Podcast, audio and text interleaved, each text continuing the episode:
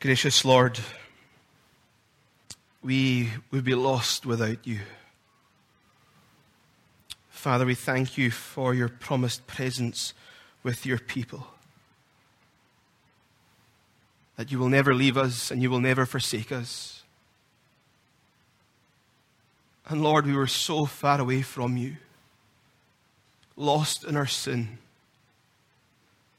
so far away from your goodness, so far away from your peace, so far away from your love because of the sin in our lives. But thank you that your mercy reached out. Thank you that your grace reached out to where we were. Lord, we do not come because of anything to do with ourselves. We can only come in the name of Jesus. Lord, help us to never forget why we are here, the price that has been paid for us. That the darling of heaven was crucified for us.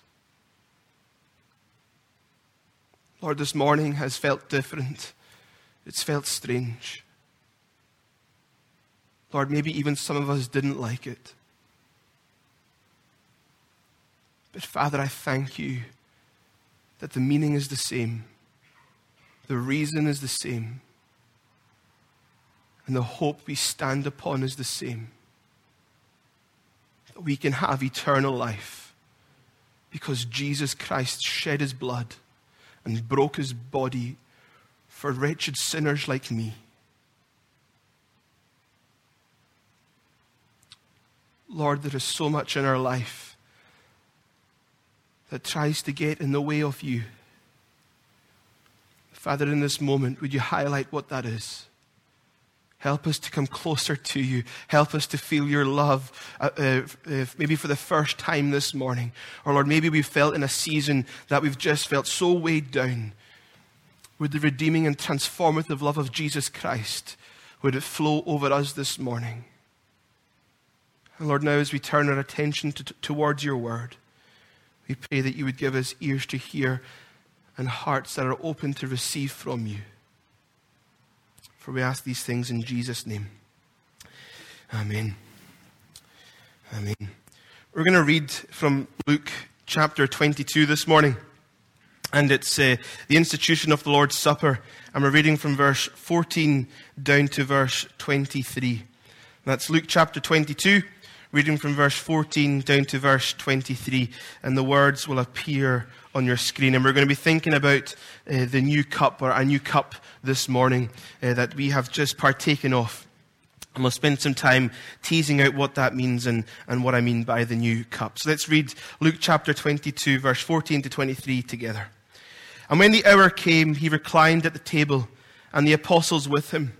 And he said to them, I have earnestly desired to eat this Passover with you before I suffer. For I tell you, I will not eat it until it is fulfilled in the kingdom of God.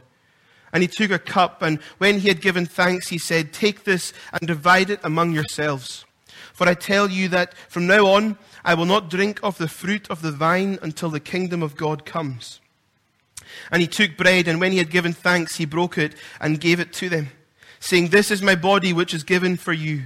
Do this in remembrance of me. And likewise, uh, the cup after they had eaten, saying, This cup that is poured out for you is the new covenant in my blood. But behold, the hand of him who betrays me is with me on the table. For the Son of Man goes as uh, for the Son of Man goes as it has been determined. But woe to that man by whom he is betrayed. And they began to question one another which one of them it could be who was going to do this. Amen. Amen. The hour that we read off in Luke chapter 22, verse 14, we read, so, quite often we read about this hour or the hour. Jesus often says in the Gospels that my hour has not yet come, or we see through the Gospel of John this, this theme about this hour, uh, it's like a constant drumbeat through the Gospel of John. And, and, really what it's showing us is the, it's kind of twofold, but the hour is speaking about the passion of Jesus Christ, about his death on the cross, but also about his glorification. So that's what the hour is meaning. It's, it's pointing towards the darkest hour of his crucifixion, but also in that, the hour of his glorification. And Jesus knew that his hours were numbered.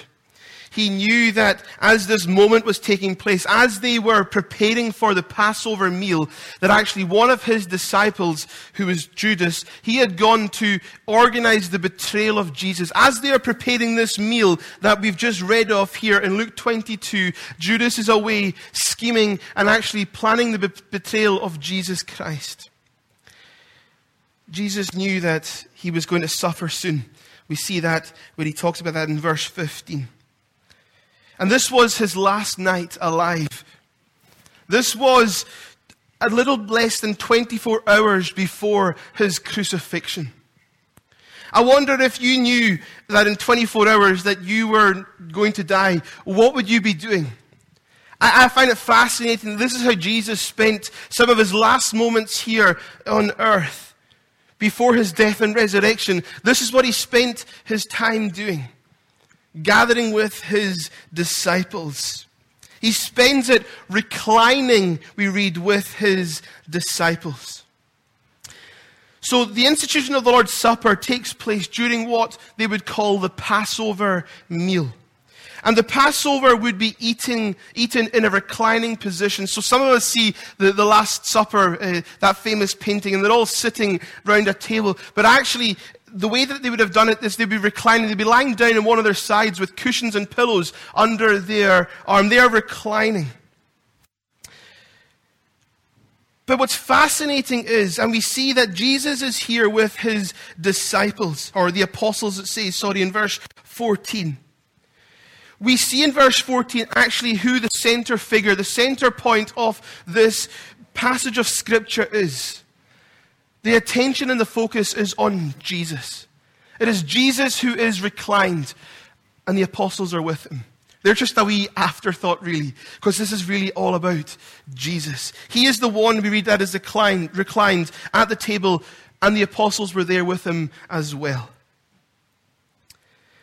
Just last week, we thought about Revelation 5, about how the Lamb was the center figure and center focus in that throne room where the scroll is being taken. It's all about the Lamb. We see it's here as well that it's all about Jesus. He is where our attention should be focused on. And actually, just in this very small verse, we see something of the substance and the heart of what it means to be a follower of Jesus. We see the heart of discipleship. That actually it's all about Him. That actually we should be gathering around Him, around His name, around His ways, around His heart. It is all about being with Jesus. To be a Christian means to be with Jesus, to be in relationship with Him, to be in Christ. It's why what we've done this morning is sometimes called communion. We're communing with Him. I wonder this morning if I asked you the question, Are you reclining with Jesus this morning? What would your answer be? Are you reclining with Jesus this morning? And as they recline round this table, round this Passover meal, Jesus says in verse 15 these words I have earnestly desired to eat this Passover with you before I suffer. I have earnestly desired to eat this Passover with you before I suffer. So, what is Passover? What is this meal that they are spending time together eating that Jesus so earnestly desired? It wasn't just a wish he had, it was like a heart motive. He wanted to be there with them doing this before he suffered. So, what is Passover? So, if you can remember back to Exodus, where the people of God are in slavery in Egypt, and they're literally in bondage and in slavery, they're being held as captives. And God tells Moses to go and say to Pharaoh, Pharaoh, you need to let God's people go. And Pharaoh says, Nope. So God sends plagues. And one of the plagues that, that actually uh, moves Pharaoh to allowing God's people to go was the, the, the death of the firstborn son. But any, even though this plague was coming, any who covered their doorposts with the blood of a lamb would be safe. Because the angel of death would literally pass over their house because they saw that the doorposts were covered by the blood of a lamb. And this led Pharaoh to the place of allowing God's people to go free. And they were, slave, uh, they were freed from slavery. They were delivered from slavery in Egypt. And as part of this they, they had this meal that they would do, and they would call it the Passover because the angel of death passed over their houses because the doorposts were covered by blood. They ate this meal to give thanks and remember all that God had done on their behalf. And actually, one of the really key things we see in the Old Testament, which is why I'm such an advocate of having children in the service and we take communion, was that actually the Passover meal, where Jesus institutes the Lord's Supper, he says, we, we read that actually, when they take the Passover meal and your children ask you, why are you doing this? You shall tell them, this is why we do it. The children were meant to see and be part of what God had done because they were also delivered from it. And we're going to think later on about covenant. And actually, as God's covenant people, the promise isn't just mine, and it's not just yours, but it's promised to our children and our children's children. And that's why we do infant baptism. Because actually, we believe the promises that God has for us as His people, that they're not just to be held for me, but they're actually there for my children and my children's children as well. But they didn't just look back in Passover meal. They didn't just look back and give thanks, but there was actually a prophetic element in this meal that they would take. Because ultimately it pointed forward to the freedom the Lamb of God would give to God's people, not from slavery in Egypt, from slavery and bondage in sin, that we could know freedom and deliverance from the weight and the curse of the law. Absolutely, the Passover meal commemorated, looked back, and gave thanks. But as we look at Jesus, we see that it was also a symbolic and a prophetic illustration for all that Jesus would do for his people. So this Passover meal would consist of some bread, there'd be wine. People would say there was uh, often about four different cups of wine that were being passed around. But there was also a lamb that would be present that they would preside over and that they would share off. And isn't it quite something to picture that the Lamb of God, the one that we thought of last Sunday in Revelation 5, the one who is worthy to take the scroll, that here the Lamb of God, Jesus Christ himself, is sitting round this Passover meal with his followers, sitting over this Lamb that ultimately pointed to him, pointed to his own death. And what is his response? I have earnestly desired this moment for the joy set before me. Jesus wasn't ill informed. He knew he would suffer. He knew he was being betrayed. He knew all that was in store for him, and yet he still earnestly desired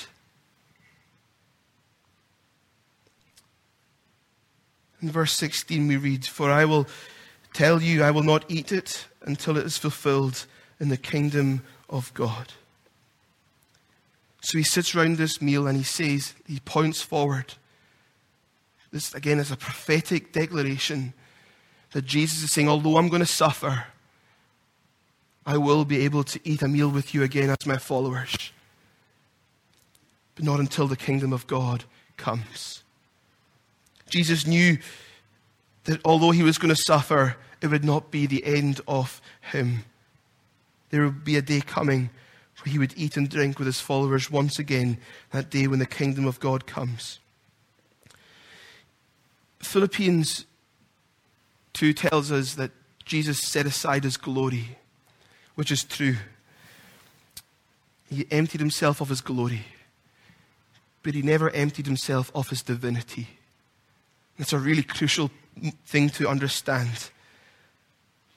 That actually, he set aside his glory, but for one moment, he did not stop being God. He was God the entire time.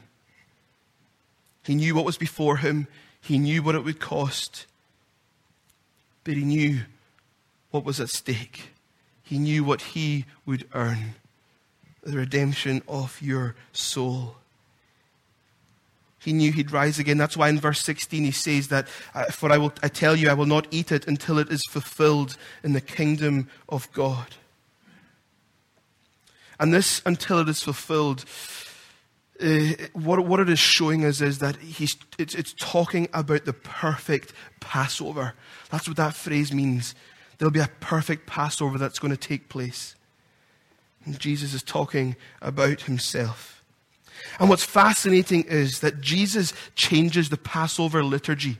They have done this meal for, for a long, long, long, long time. Their fathers and their fathers before them and their fathers' fathers' fathers, they had celebrated and given thanks and sat around the Passover meal together. But Jesus does something that I'm sure would have, would have just taken the, the disciples, the followers, quite by surprise. Because actually, he changes the, the Passover liturgy, liturgy here which only he had the authority to do because the Passover is ultimately and pointing towards him because he is the perfect Passover lamb. This bread and wine that they would always have done at Passover. I don't want it to remind you of your deliverance from Egypt anymore, he says. But I want it to remind you of, of what I'm going to do for you and the deliverance I'm going to bring for you.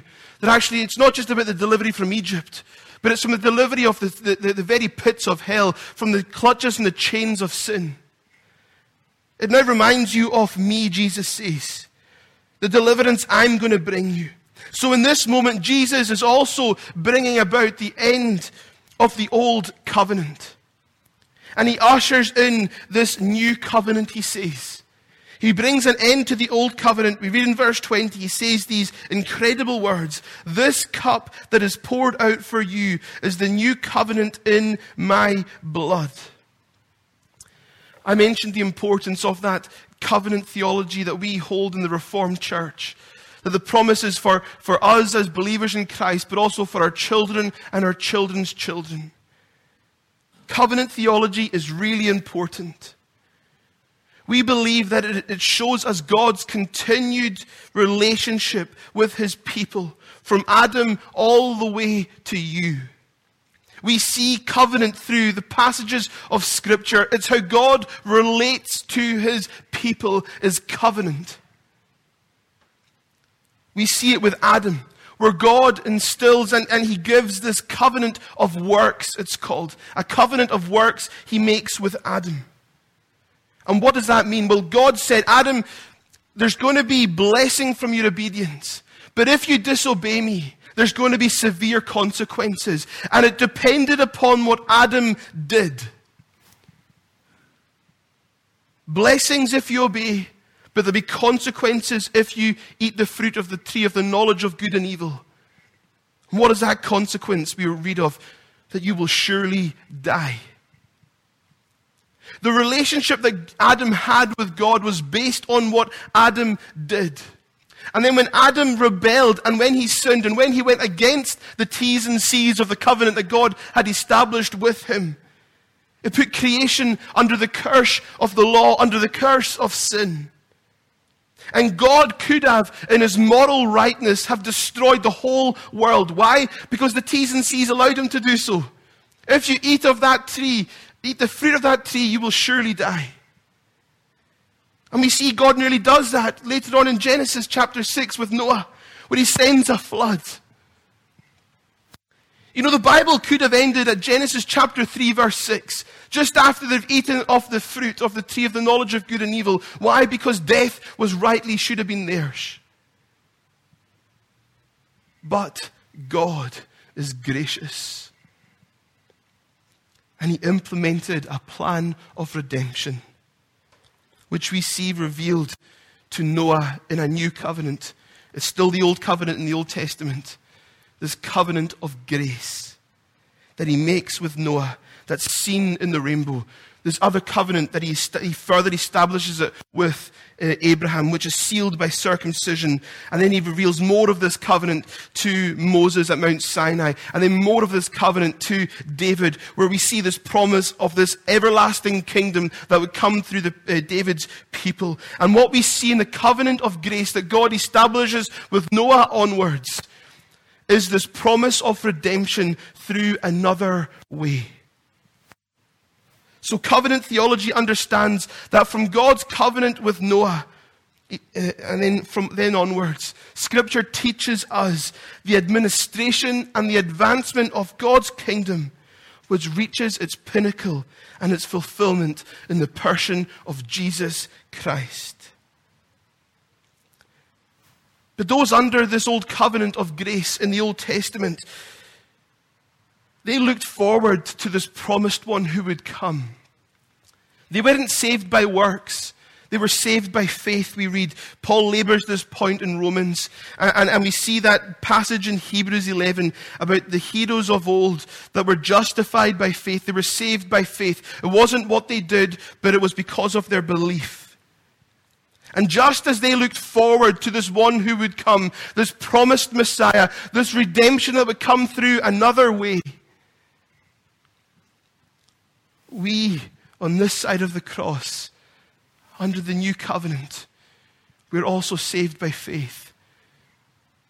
Not looking forward, but looking back to the one who went to the cross of Calvary in our place. The link between the old covenant and the new covenant is Jesus Christ himself.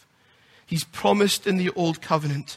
And with him coming, he brings a new covenant, which he speaks about with this cup that he said with his disciples round the, the, the Passover meal, this institution of the Lord's Supper that was sealed by his blood.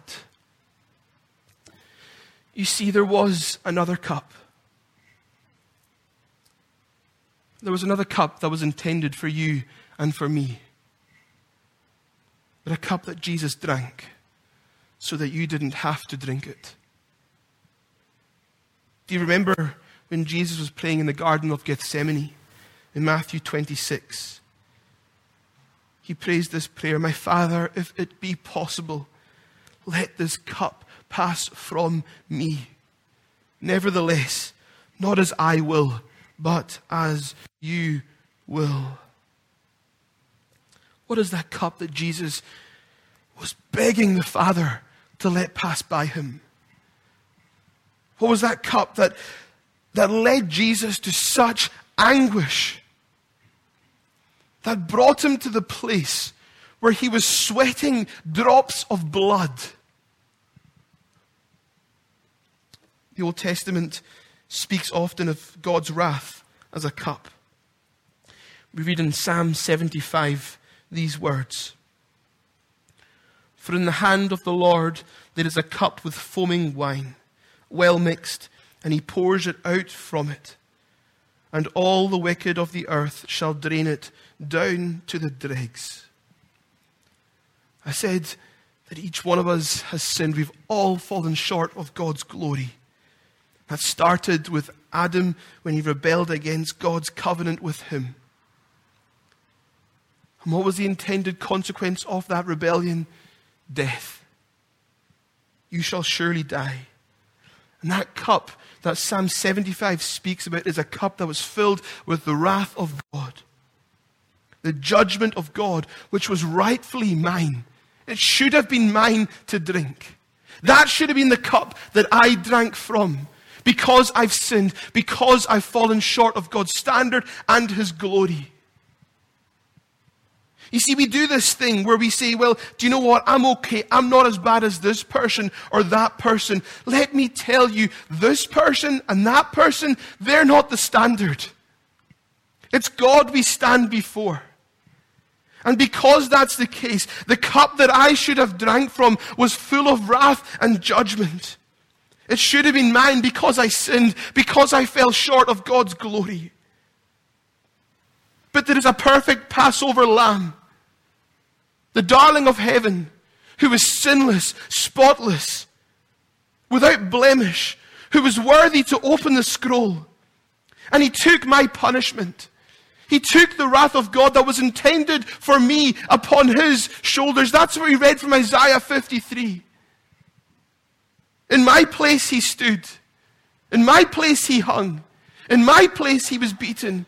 In my place the wrath of God was placed upon him.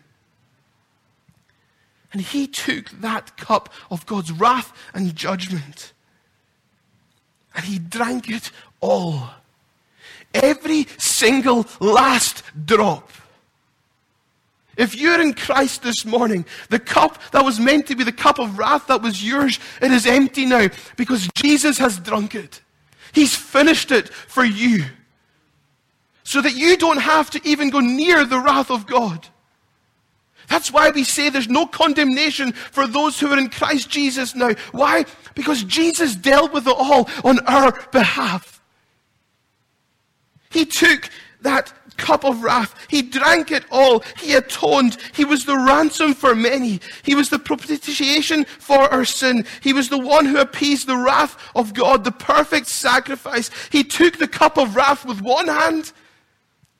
And what does he do? He goes, Here's a new cup. Here's a new covenant for you. And it's going to be sealed by my blood. So you don't have to drink this cup. I've dealt with it for you. You now drink of this cup, that cup that we sat round the Lord's table with, the cup of blessing, the cup of the new covenant that is sealed by the blood of the Lord Jesus Christ. And this new covenant, as Hebrews says, is a better covenant. Because we have access to God now in ways that we never did before under the old.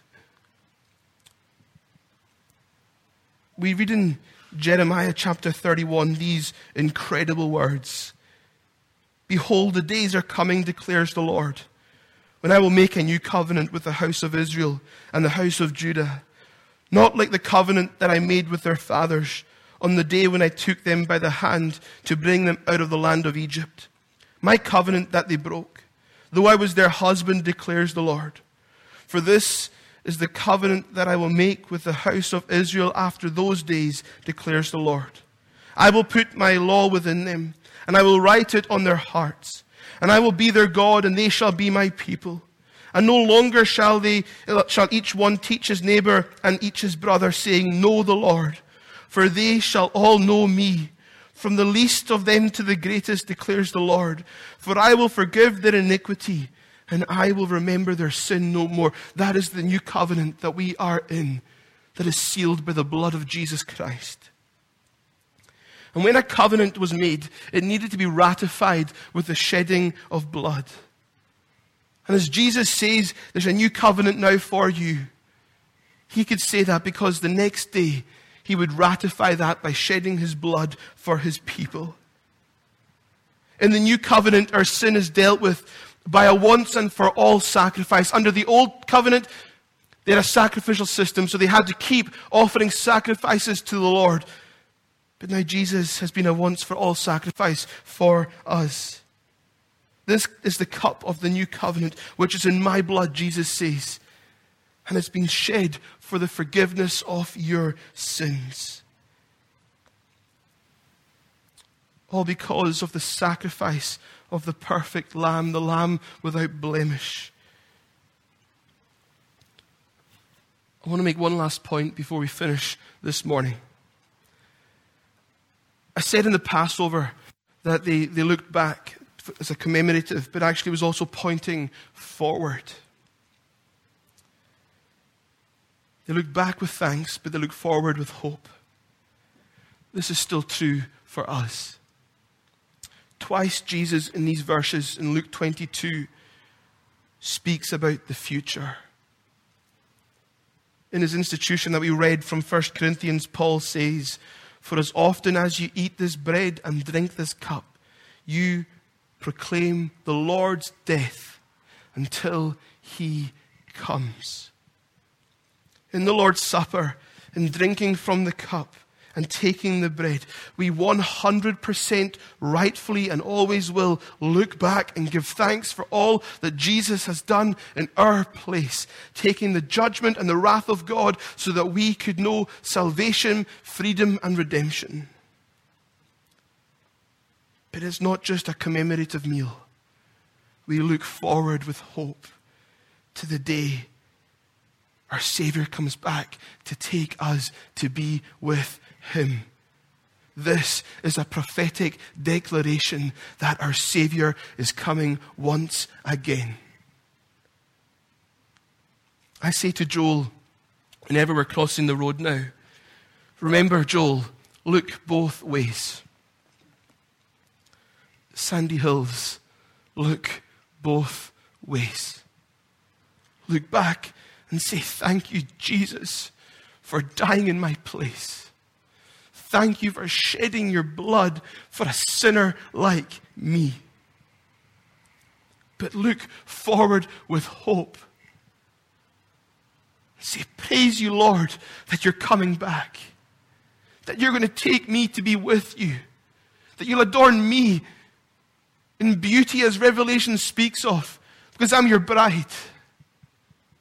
So look both ways, Sandy Hills. Look back and say, Thank you, Jesus, for coming. But look forward and say, Thank you, Jesus, that you're coming again. When we celebrate communion, we stand in the in between space of this now not yet kingdom of God, but we live with a full hope and reality and security that it is finished. We remember the Lord's atoning death that has saved us, but also look forward with all confidence that we have a Savior who will one day return. And as Jesus spoke about in Luke 22, there's another meal that we will eat with him in glory. The ultimate banquet in heaven at the marriage feast of the Lamb in the Father's house. Beloved of God, that is your hope that has been sealed by the shedding of the blood of the Lamb. This new covenant that we're in, that Jesus has done it all. Let us pray. Jesus, we, we give you glory this morning. And we look back and we say, Thank you for all you've done for us. But Lord, we look both ways. Knowing that we don't just remember the death of our Savior, but actually the death couldn't hold him. The grave couldn't contain him. And that you've risen and ascended and you're seated in all power, glory, and might. And that one day you will take us to be with you. We will partake in the marriage feast of the Lamb. Worthy is the Lamb. Worthy are you, Jesus. We thank you, Lord. And with your glory, fill the earth as the waters cover the sea. We ask these things in your precious name. Amen. We're going to sing our concluding item of prayer.